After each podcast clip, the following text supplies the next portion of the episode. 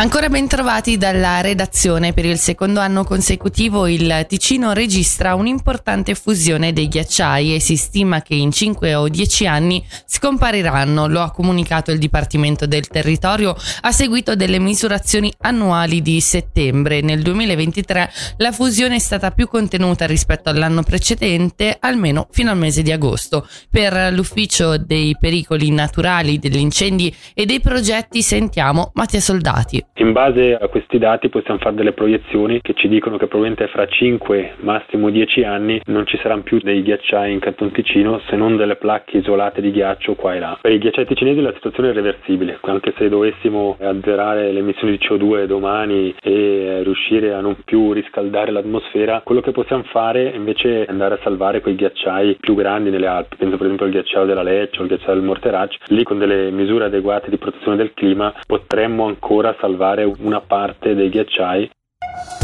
Arriverà al Tribunale amministrativo cantonale la lunga battaglia legale che da vent'anni contrappone una proprietaria di terreni a Sementina alle autorità cittadine della Grande Bellinzona. Tema del contenzioso la nuova scuola elementare al Ciossetto che dovrebbe sorgere in un mappale che le era stato espropriato. Lo riporta la regione.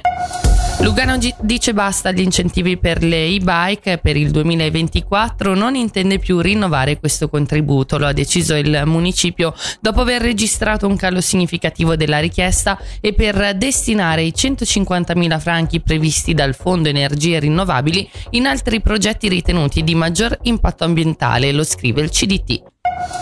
Ora le previsioni del tempo, oggi abbastanza soleggiato con massime a 14 gradi.